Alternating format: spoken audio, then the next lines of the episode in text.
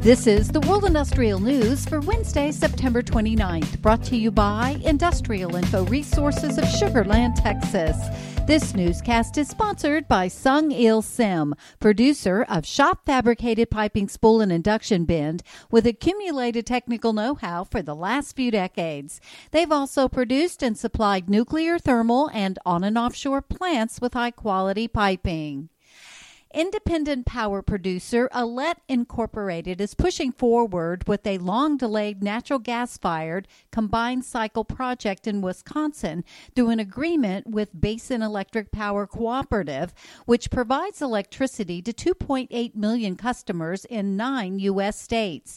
The agreement unites the efforts of two companies approaching the challenges of the U.S. energy market from opposite ends of the carbon spectrum.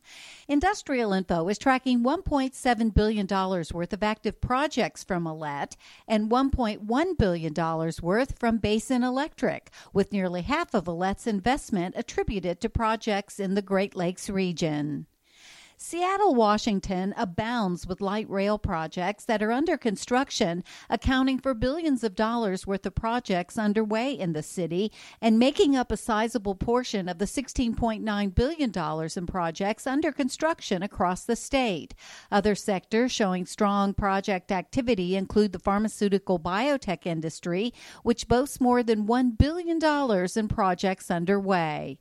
And one of South Korea's largest petroleum refiners, GS Caltex Corporation is developing 27 projects worth nearly $183 million, including plant maintenance, unit additions, upgrades, and environmental compliance. For details on these and other breaking news, read the full stories at www.industrialinfo.com.